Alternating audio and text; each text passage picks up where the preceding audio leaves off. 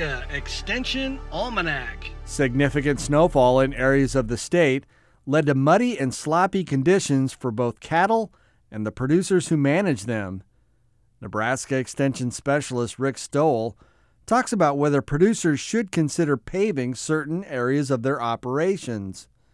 He says paving can offer improved footing for cattle in some cases, but says paving isn't for every situation.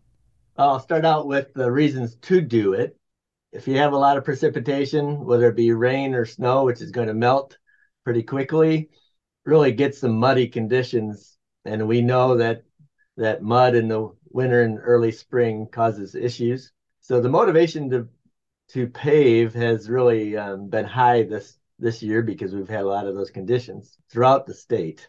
And so need to think about the potential negative sides of paving a surface, especially for slippage and um, foot and leg health. A lot of our feedlots have some slope to them, uh, four or five percent or more, and uh, and as you get that slope, you should get better drainage. And so the motivation to pave should not be as high as as the ideal candidate for for paving would be a nearly flat or low slope situation where water is going to collect and maybe pond and develop into mud holes. So if you're going to look anywhere first to pave, it should be the low lying, more level areas, and uh, later or last to think about the more sloping areas.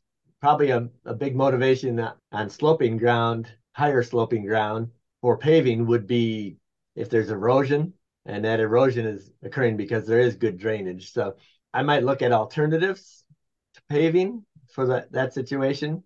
Or if you do pave, the two things I'd look into are if there's going to be frequent traffic, you might look at grooving there. Or if it's uh, more of a resting area and just infrequent traffic, I would look more at uh, using bedding or um, soil and trying to provide some footing in that way.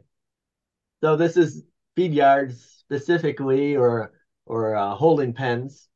Uh, generally speaking, we're not holding the animals in there as long as we would in, say, a dairy operation where you have older uh, animals, or if you're going to raise cow calf pairs in a concrete environment. Uh, with time, we'd expect more foot and leg lameness type issues to develop. But in a, uh, a feed yard or a holding pen situation, uh, cattle are on their that surface for fewer days, and so we don't really have quite the concerns there but that that is one of the concerns that's always out there is when you put animals on concrete, are you going to run into foot and leg health issues? And we're still learning on that uh, as we go along. Well, uh, in terms of current resources, uh, we have a couple of um, articles on the um, beef website and uh, here at UNL. And if you look at uh, places north of us, in Dakotas, and especially in Canada, uh, they're starting to do some field research uh, there. And so some articles have come out on those um, field studies. And then uh, in the future, our new feedlot here at uh, NREC, Eastern Nebraska Research Extension Center, will have some roller compacted pens in it. So within the next couple of years, hopefully we'll have uh, some uh, data suited for Eastern Nebraska at least to report back to producers. Today's program was a portion taken from a recent Beef Watch podcast offered by Nebraska Extension. To hear the entire interview, go to beef.unl.edu or download from Apple Podcasts. For Nebraska Extension Almanac, I'm Brad Mills. Nebraska Extension Almanac is a production of IANR Media and Nebraska Extension.